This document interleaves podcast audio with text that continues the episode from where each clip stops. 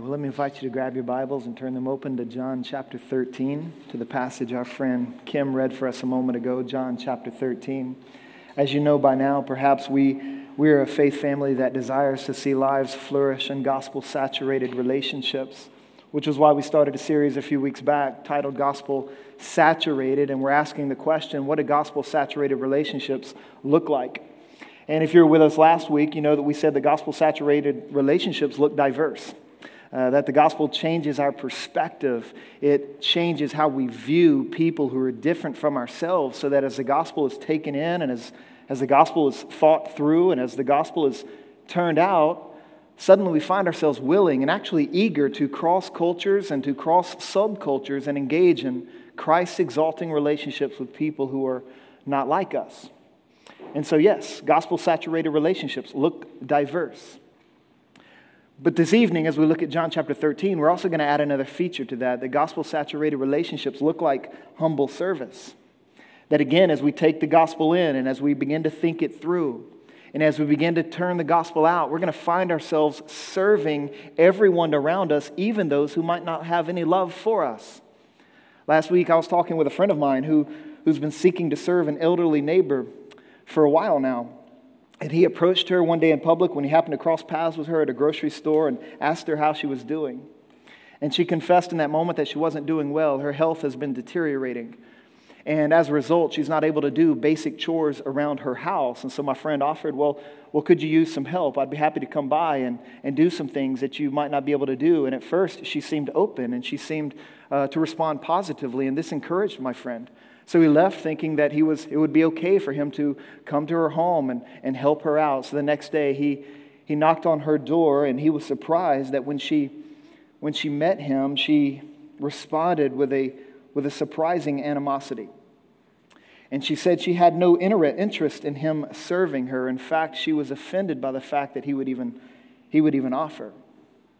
Yes, she knew that my friend was a Christian and pointed that out as a reason why she did not want his help, and my friend turned in that moment and walked away sad. He walked away saddened because in her pride, she was refusing help that she so obviously needed.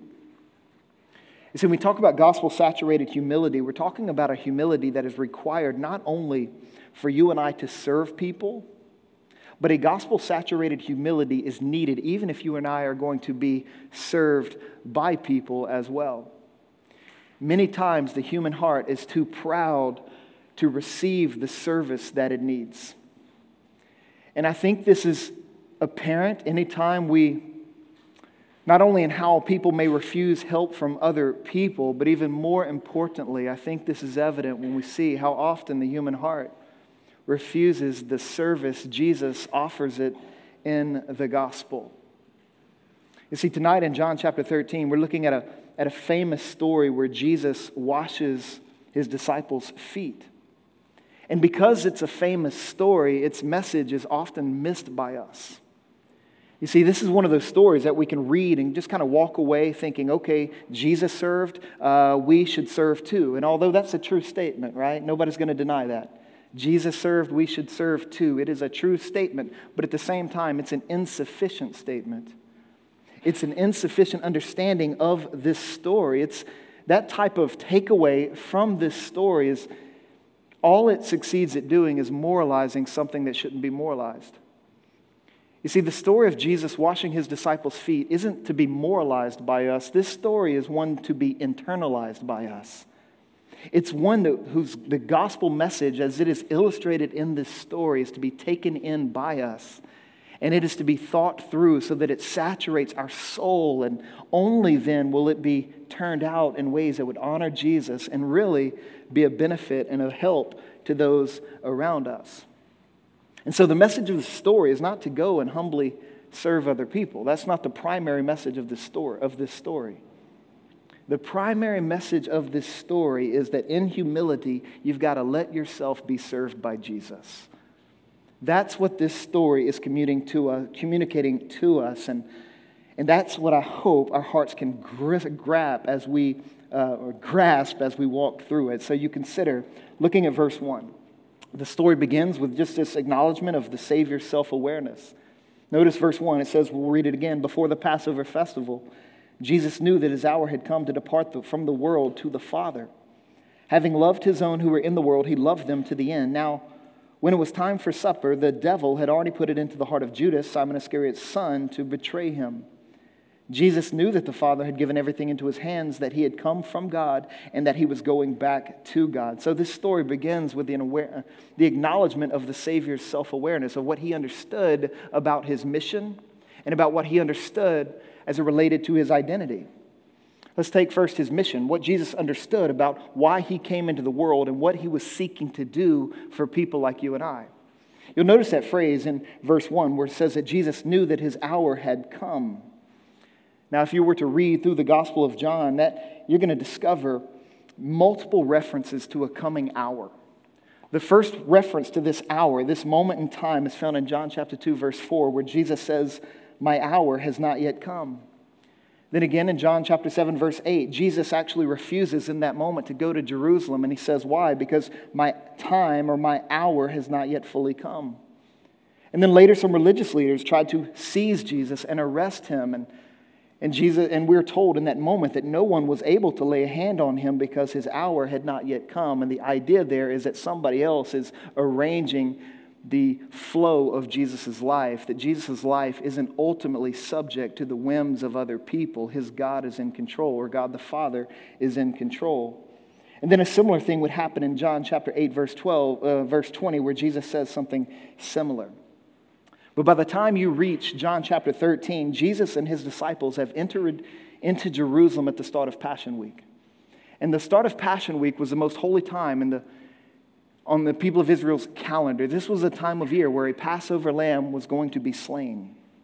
And the Passover lamb was going to be slain in a way to represent the cleansing of God's people from their sins. So, so that's the setting that this story takes place in. And just before we get into John chapter 13, after Jesus and his disciples enter into Jerusalem, we're told in verse 23 of chapter 12, Jesus says, The hour has come for the Son of Man to be glorified. He's saying the hour has come for the Son of Man to be glorified. The time and the reason for my entrance into the world is about to be fulfilled. This is the moment I've been living towards. This is the moment uh, God the Father has been arranging for him and for our good. And so he says, The hour has come for the Son of Man to be glorified. Now imagine the disciples hanging with Jesus and they hear him say that. You can imagine how excited the disciples got when they hear, okay, Jesus is about to be glorified. And in their mind, they're thinking, okay, now's the time for Jesus to enter into Jerusalem and to establish his reign and his rule by kicking out the Romans and constituting God's people as a free people in the promised land. That's where their minds, no doubt, went to. And, and so they were thinking, okay, God's going to glorify himself, or Jesus is going to be glorified by through power and through a moment of strength as he exiles Israel's enemies. And so the disciples are pretty excited about that because they think, well, if Jesus is going to be glorified, that's got to be good news for us too. We're in his entourage, so to speak. So if things are things going to go well for him, things must go well for us too. So they get really excited about what Jesus is saying, only to have Jesus just kind of pour a big bucket of cold water on their enthusiasm. Because right after he says, The hour has come for the Son of Man to be glorified, immediately after that, Jesus ties his glory to his crucifixion. So he says in verse 23 Truly I tell you, unless a grain of wheat falls to the ground and dies, it remains by itself. But if it dies, it produces much fruit. And when he says that, Jesus is making it clear look, Yes, I'm going to be glorified, but the way I'm going to be glorified is through my crucifixion. That Jesus must be laid low before he is lifted high. That's kind of the rhythm of the gospel. That's the nature of the kingdom of God. It is this rhythm and this nature that says, you know, the way up in God's kingdom is always down. And so Jesus is going to be glorified, but the only way he will be glorified is by going to the cross and there being crucified, but the disciples weren't thinking in those terms yet. They weren't thinking according to that ethic of the kingdom of God. In fact, they, they still believe that the way up is up. It's interesting that around this same time in Luke's gospel, the writer of that gospel tells us that a dispute actually arose among the disciples about who among them should be considered the greatest. They began to talk about who was going to be the greatest in the kingdom of God amongst themselves. Obviously, they're still thinking the way up is up. They're not thinking the way up is down. And so, what does Jesus do? Jesus then responds in that moment. He says, Look, I am among you as one who serves. Jesus' mission, the reason he entered into the world was to serve his people.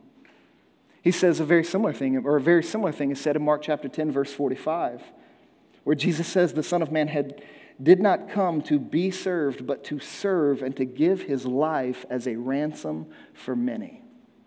So, yes, Jesus is going to be glorified, but he's going to be glorified through his own crucifixion by going to the cross and there serving his disciples, and by extension, serving you and me. But not only was Jesus aware of this as he's setting up this moment where he's washing the disciples' feet, he's also aware of his identity. You notice back in the passage, it says that Jesus knew that the Father had given everything into his hands and that he had come from God and that he was going back to God. This is reminding us that Jesus was completely aware of who he was. He knew where he had come from, right?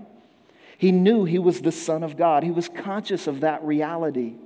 The Gospel of John would cue us into this at the very beginning of the Gospel. We're told that in the beginning of the Word, the Word was with God, and the Word was God. And then in John chapter 1, verse 14, we are told that the Word became flesh and dwelt among us, that the Son of God, the second person of the Trinity, took on flesh and came into the world. Jesus knew where he came from. And then later in John chapter 3, verse 16, we are told that it was God who sent the Son. That for God so loved the world that he sent his only Son so that whoever would believe in him would not perish but have eternal life said Jesus knew where he came from and he knew he was the beloved Son of the Father. And he also knew where he was going, which is why later in John chapter 17, Jesus would pray this prayer. He would pray for his disciples, but before he gets focused on them, look, listen to what he asks. He says, Now, Father, glorify me in your presence with the glory I had with you before the world existed. He knew where he came from. He knew he was the beloved Son of the Father, and he knew where he was going. He was aware of his mission, and he was aware of his identity.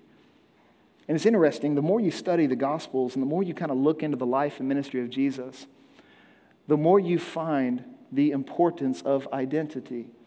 Not only Jesus' identity, but the identity of those who would follow Jesus. It's so important that early on in Jesus' ministry, when he's tempted by Satan, Satan's strategy in trying to sidetrack Jesus from fulfilling his mission was to attack his identity.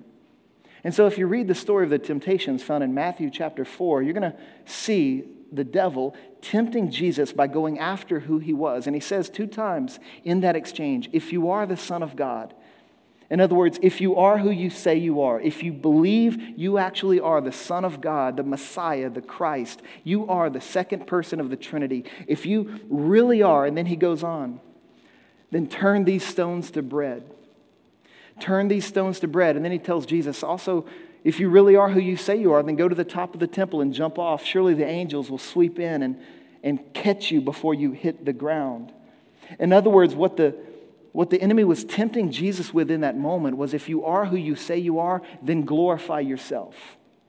Glorify yourself by turning these stones into bread. Glorify yourself by having the angels save you as you jump off the temple. Display your power was the only way the devil could think it was possible for Jesus to affirm his identity and for Jesus to be glorified.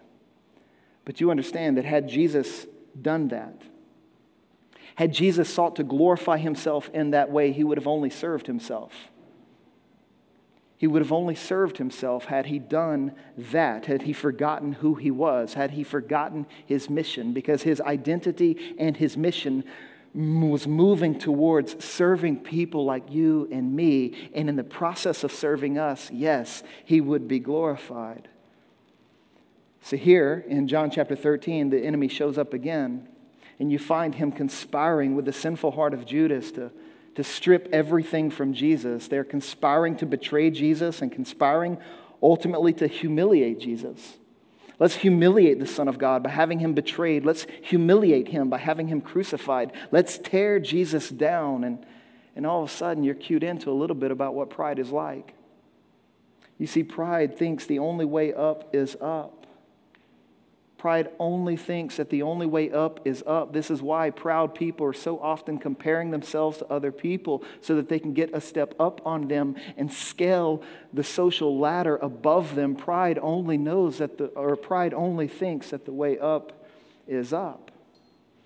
And so someone as arrogant and as proud as Satan cannot see that the way up is down. But the irony of this is that by conspiring to have Christ crucified, do you understand what's happening? By conspiring to have Christ crucified, Satan and Jesus, Judas, are actually contributing to him being glorified. Satan and Judas are actually going to glorify Jesus. I don't know how that lands on you. But it reminds us that every person on the planet will ultimately glorify Jesus in one way or another. Everyone's going to glorify Jesus, even Satan and Judas would.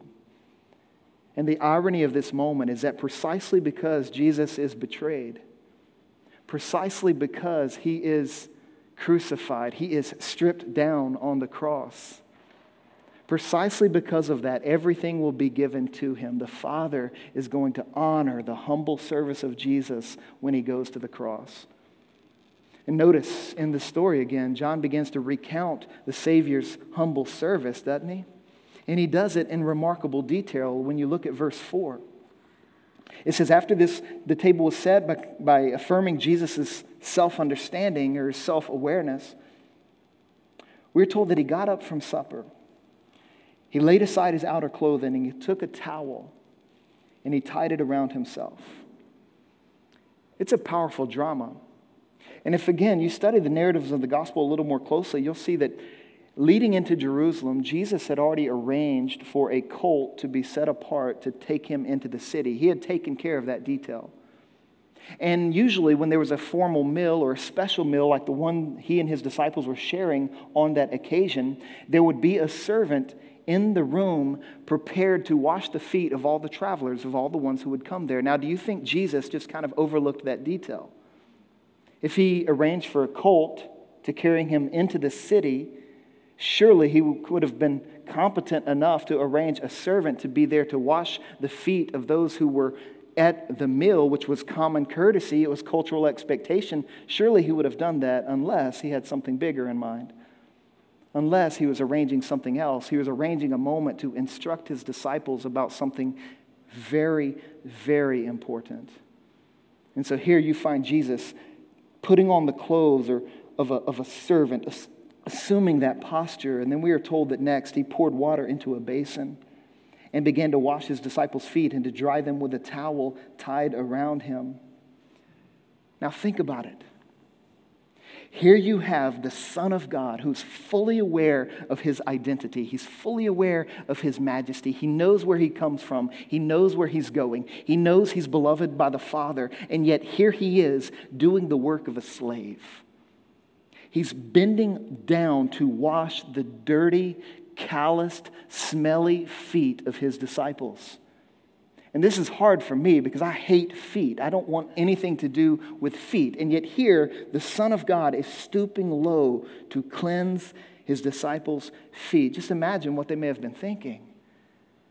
Imagine they must have been thinking as they watched Jesus do the work that was assigned only to a Gentile, a non Jewish slave, as they were sitting there watching Jesus do this, none of them would have ever thought to stoop so low in humble service.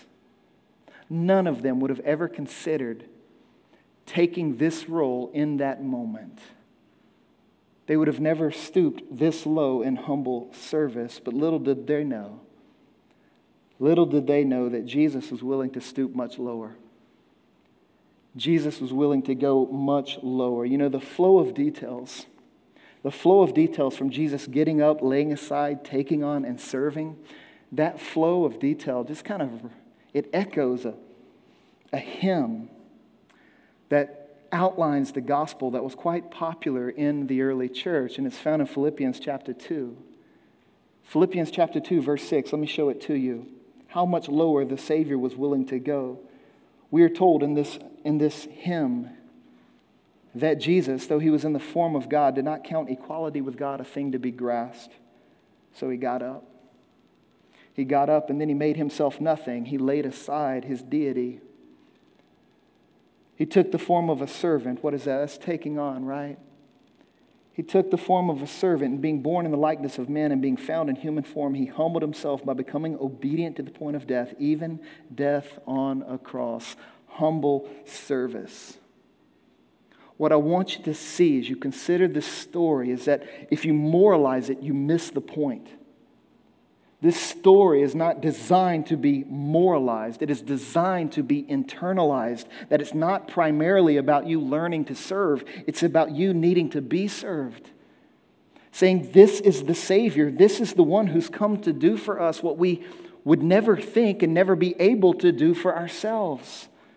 And so it throws everybody off in the room. Everybody's confused, trying to figure out what do I make of Jesus' act in washing the disciples' feet. So much so that look at how Peter responds. And he responds the way the human heart so often responds when being served or when needing help. It responds proudly. Look at Peter's response. He says, Lord, are you going to wash my feet? He's dumbfounded by Jesus' actions. And Jesus answered him, What am I? What I'm doing, you don't realize now, but afterward you will understand.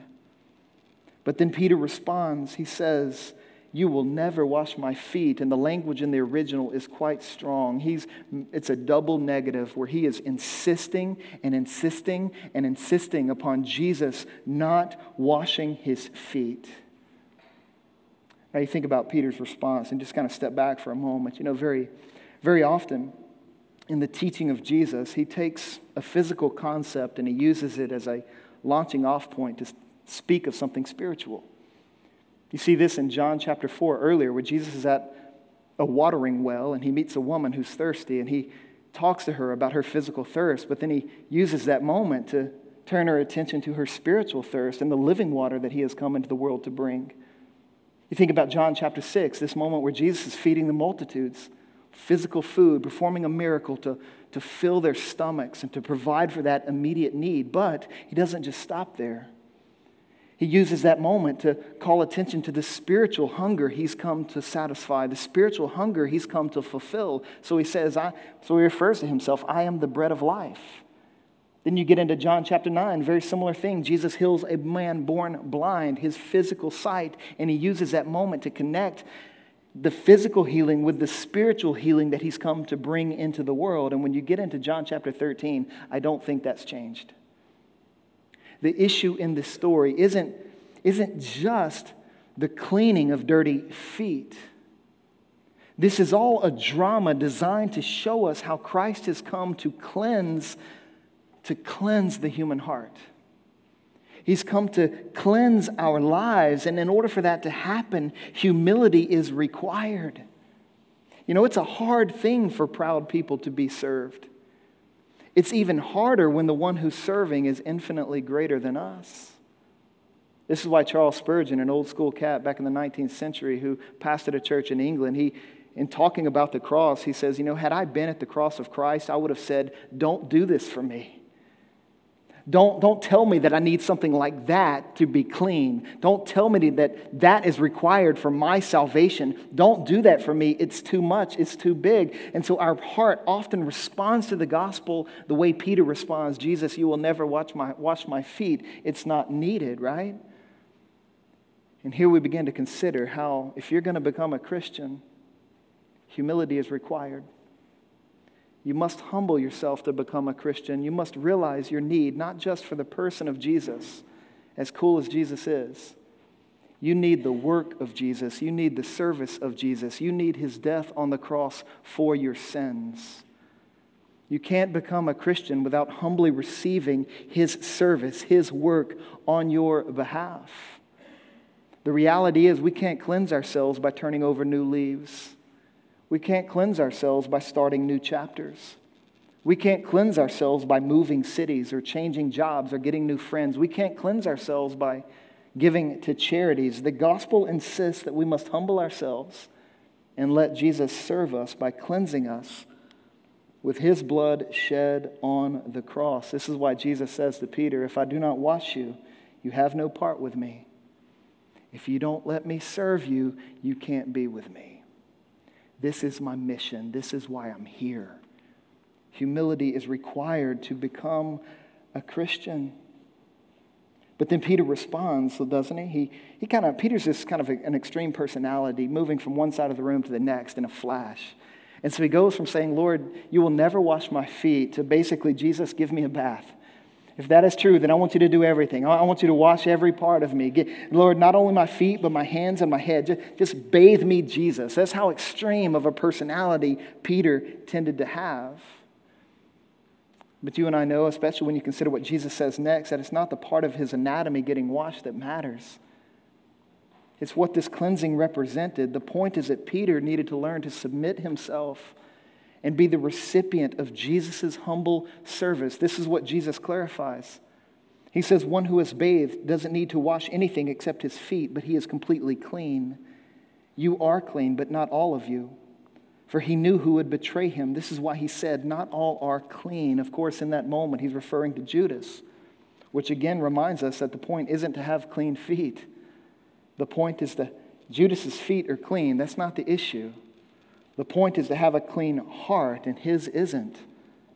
But according to Jesus, the others are. So what's going on here? How do you make, how do you make sense of this, this explanation that Jesus is giving? And I would, I would try to do so this way.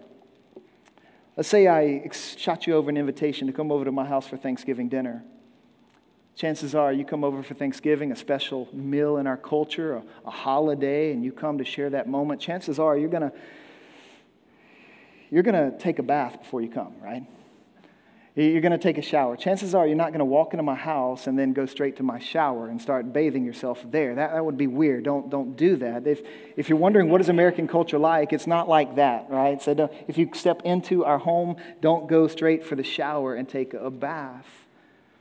But it would be kind of expected of you that before you sat down and shared that meal with me that you'd go to the bathroom and you'd wash your hands, right?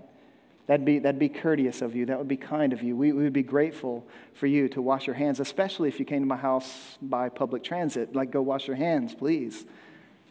That's the idea that, that I think we're getting after here. When you look back at the first century, this was the process of the first century that when you were to show up at a special meal, such as the one that Jesus and the disciples are sharing together in this moment, and you showed up, it wasn't just cool for you to wash your hands, your, your feet needed to be washed too, because chances are you traveled there on foot.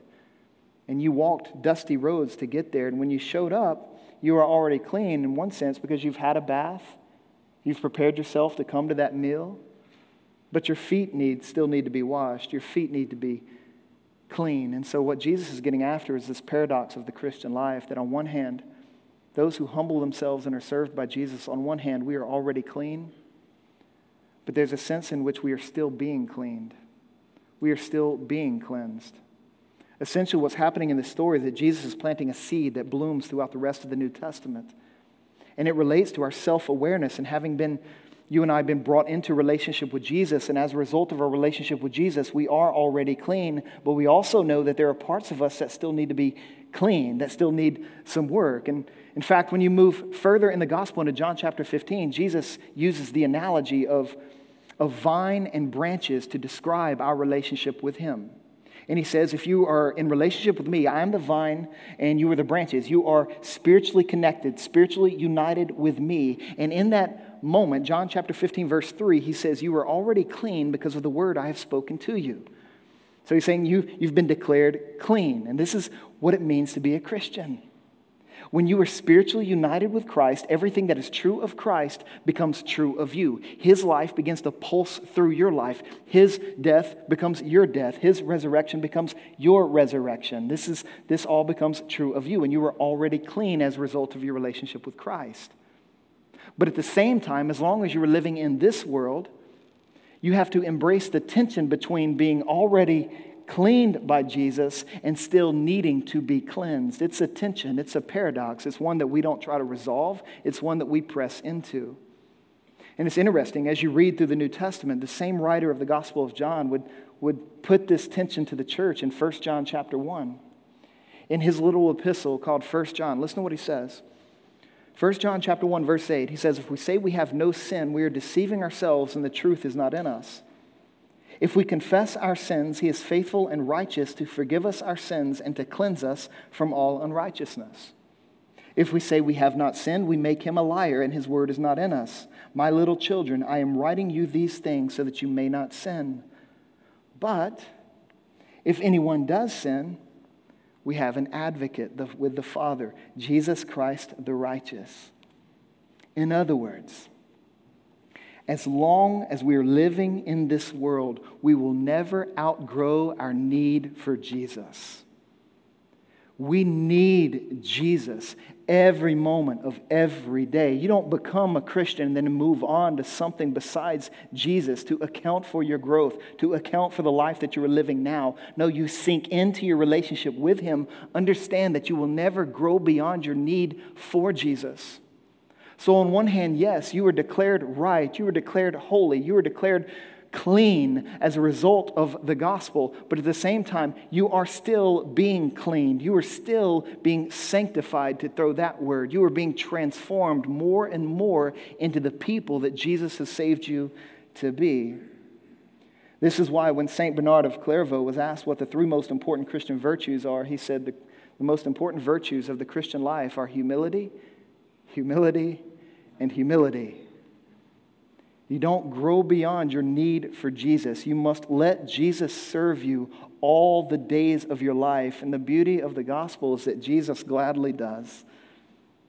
This is why he had that phrase at the beginning of John chapter 13 where he, where he talks about loving his disciples to the end. That he's going to love his disciples to the end. He's going to love you to the completion of your salvation. This is why you read in Philippians chapter 1 that he who began a good work in you will be faithful to bring it to completion at the day of Christ Jesus. That he's not going to give up on you. He's going to complete the work of saving you. He is serving you not only to start your relationship with him, he is serving you throughout the duration of your relationship with him. And one day, one day that work's going to be completed. And he's going to get all the glory for it because he's ultimately responsible for it. He's promised himself to us in this kind of way. This is good news for people like us. So we want humility. We want humility to characterize our Christianity and to characterize our lives. But again, this type of humility is only generated when you and I begin to see the humility of Jesus and we begin to see how well he serves us. And when we are seeing it, when we are seeing it, when we're taking it in, thinking it through, when, we, when this reality is being internalized by us, that's when Jesus' example in this story will become contagious. That's when humble service will start being demonstrated by us, not because we're serving Jesus, but because we're serving one another like Jesus. This is where Jesus goes next in verse 12. It says, When Jesus had finished their, when Jesus had washed their feet and put on his outer clothing, he reclined again and said to them, Do you know what I have done for you? You call me teacher and Lord, and you are speaking rightly, since that is what I am. So if I, your Lord and teacher, have washed your feet, now don't, don't think you already have the rest of it. Uh, chances are, as the disciple are hearing Jesus say that, they, they may have been thinking, okay, well, I know what he's going to say next. If, if Jesus has washed our feet, then we should wash, wash Jesus' feet, right? We should respond by washing his feet. He's washed us, let's, let's wash them. But that's not what he says. That's not what he says because that doesn't take humility. It doesn't take humility necessarily to serve Jesus. Many of us would stand in a line a mile long to wash the feet of Jesus, and then we're going to go brag about it on social media. We're going to post some pictures on Instagram. We're going to post some pictures on Facebook and we're going to brag about all the things that we do for Jesus, it doesn't necessarily require humility to serve Jesus because he's greater than us. It takes humility to serve people who, in your flesh, you think aren't greater than you. It takes humility to be served by Jesus, and it takes humility to serve others like Jesus. This is why he goes on. And he says, You also ought to wash one another's feet, for I have given you an example that you also should do just as I have done for you. Truly, I tell you, a servant is not greater than his master, and a messenger is not greater than the one who sent him. If you know these things, you are blessed if you do them. In other words, if you are internalizing these realities, you're taking the gospel in, you're thinking the gospel through. You are going to be blessed as you turn it out, as humble service begins to characterize your relationship with other people. And now there's a challenging word here because there's a temptation. Okay, you hear Jesus saying, I've given you an example, now follow it. Now, when you think about following Jesus' example, it's very important that you don't think about following his example in just some generic way, some impersonal way. You know, last week my kids watched Kung Fu Panda, and ever since, my two year old Adeline has been walking around the house modeling and imitating Kung Fu Panda. Just punching the air, punching me. She's kind of dangerous nowadays because of Kung Fu Panda. She, she's following the example of what she saw, but understand that's not exactly what Jesus is saying here. Why? Kung Fu Panda did not save Adeline. There's no personal connection between what Kung Fu Panda did in that movie and what my daughter experiences on a day to day basis. So she's imitating, she's following his example, but it's an impersonal example. It's one that has no bearing on her life and her status. When the Bible talks about you and I imitating Jesus and following Jesus' example, it's not in some generic way. It's we are following in the example of what he has done for us. It is a personal experience with Jesus that leads to us imitating Jesus and following in his example. So Jesus would say elsewhere, you are to forgive other people just as I have forgiven you. Why do we forgive? Because we've experienced forgiveness. We are treating people the way we've been treated personally by Jesus. And so when we talk about following his example and imitating Jesus, understand that our when we do so, we're doing so saying, This is my glad and grateful response to how you, Jesus, have treated me, how you, Jesus, have served me. And because you've treated me like this, I'm going to treat others like this. Because you've forgiven me like this, I'm going to forgive others like this. Because you have served me like this, I'm going to serve others like this. It's a personal connection that leads to our imitation. It's that context of our union with Jesus it's the fact that Jesus has dealt personally with, uh, us in these ways. And so he tells the disciples, How I have served you is how you are to serve one another. And this means a few things for us, and I'll just put them out there for you to consider. As this story kind of drives towards this type of application, I think one, it means we must recognize that the church is ground zero for our humble service we got to recognize that the church is ground zero for our humble service. This is what, notice the emphasis in John chapter 13 is on the disciples serving one another. It's an intramural call. It's you are to serve each other. The church becomes ground zero for humble service. Now, that doesn't mean that we serve one another to neglect of the needs around us in the world. It doesn't mean that at all. Just as when Jesus says, in, or just as it says in verse 1 that Jesus loved his own, that doesn't mean that Jesus loved his own to the exclusion of the world. John 3:16 is still in the Bible.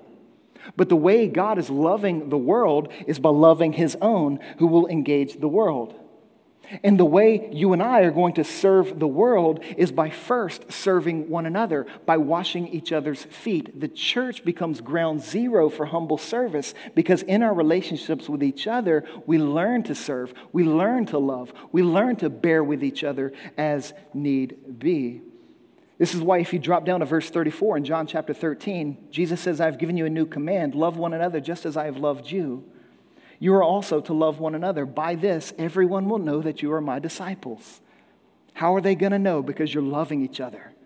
How are they going to know? Because you're serving each other. The church becomes ground zero for humble service, not to the neglect of the world, but actually for the sake of the world. So let me ask you, how are you serving our faith family? How are you serving our faith family? What ministry team are you a part of? What ministry team have you been thinking and praying about joining? And the application for you is to join the team, is to get involved in serving the body. Make the church ground zero for your humble service. Step into one of our various ministry teams from how we gather together on Sundays to how we engage in social justice issues in the city to how we show hospitality to one another. Maybe application for you is to open up your home and to host a new missional community, and that's how you need to serve our faith family. Or stepping in and leading a new missional community, giving us the opportunity to partner with you and starting a new time for disciples to gather together and to study the scriptures and to love one another and to From there, go out and serve their neighborhoods and serve the city. The church is ground zero for humble service. Two, it means that we must never consider ourselves too important to do what's needed. We must never consider ourselves too important to do what's needed. You know, there are people in our faith family who wash our feet week in and week out. They all have schedules, they all have busy lives, they all have other responsibilities, but they come early, they stay late. They don't consider themselves too important to do what's needed, so they clean bathrooms and they change diapers in our kids' ministry. They push brooms, they move chairs, they, they wash our feet by preparing this space for us to gather in and, and enjoy Jesus together by studying the scriptures and singing songs. They're washing our feet, and to be honest with you, we need to wash theirs too. We need to wash theirs too by thanking them for what they do and we need to wash their te- theirs too by joining them in what they are doing and providing relief and support to all the things that go into our gathering together in this capacity on Sundays. We must never consider ourselves too important to do what's needed. Everybody's got other responsibilities outside of this time and outside of this space. Everybody has other things that they could be doing. But we don't want to put ourselves above those who are washing our feet. We want to come and engage them in that ministry. Because again, the church is ground zero for our humble service. And then, three, what this means for us is that we need to know what we are about in this world. We need to know our shared mission. You see, later Jesus will say, As the Father has sent me into the world, so I am sending you. Just as the Father sent Jesus into the world to serve the world, there is a sense in which Jesus is now sending his church, his disciples, into the world to serve the world. We need to know what we are about in this world and refuse to get sidetracked. We have been called and commissioned by Jesus to engage the world in loving, humble service, to make disciples of all nations. We are called by Jesus to cross cultures and subcultures in service of the gospel. We want to know what we are about in this world so we can make the most of our time in this world. And so we want to do what Jesus has called us to do. We want to humbly serve the world in which we live. We want to advance the gospel in word and deed and humble service. And then, fourth, we need to know who we are in this world. We need to know our shared identity. You see, when Jesus took up his towel and washed the feet of his disciples, he hadn't forgotten who he was. He knows exactly who he is. And because he knew who he was, I think that liberated him to serve in such a humble way. You see, a proud refusal to be served and a proud refusal to serve is a mark of an insecure identity. But because Jesus knew exactly who he was, he was willing to stoop as low as possible in the service of his disciples. He wasn't worrying about losing any dignity in their eyes. He wasn't worried about them not treating him the way that he deserved to be treated because of who he was. That wasn't his concern in that moment. He was other oriented, serving his disciples. And you and I want to consider how when we know who we are in this world, and we remember who we are in Christ, all of a sudden we're liberated to serve in the most humble ways possible. We're liberated to serve because we're not living to get praise from people. We're not living to get approval from people. We're not serving so that everyone sees us and so that everybody recognizes us. We're serving because we serve. We're serving because we've been served by Jesus. And so we want to consider who we are. We want to remember that we are the beloved children of God in this world. We are the body of Christ. We are the visible kingdom of the invisible God. We are the tangible examples of the gospel's transforming power. We are the new society of Jesus who recognizes that the way up is down. Therefore, we stoop to serve. We do not consider ourselves too important. We do not consider ourselves above what Christ has called us to do. No, we press in and we serve humbly because Jesus has humbly served us. Let's pray. Heavenly Father, would you give us grace to consider these truths? I pray that you would help us to think well about this story and to see how you serve us, Jesus, before we start thinking about how we can serve each other. But I do pray that we would make that transition, that we'd make that turn, and that we would become a humble community that humbly serves one another and that humbly serves the city of Seattle. I pray that you would give us grace to know how you would have us do that and what we can do, what, what feet we can wash around us. Jesus, would you open our eyes to see needs, and would you compel our hearts to meet those needs just as you, Jesus, have met and continue to meet our, deeds, our needs all the days of our life. God, we love you and we pray for this now in Jesus' name. Amen.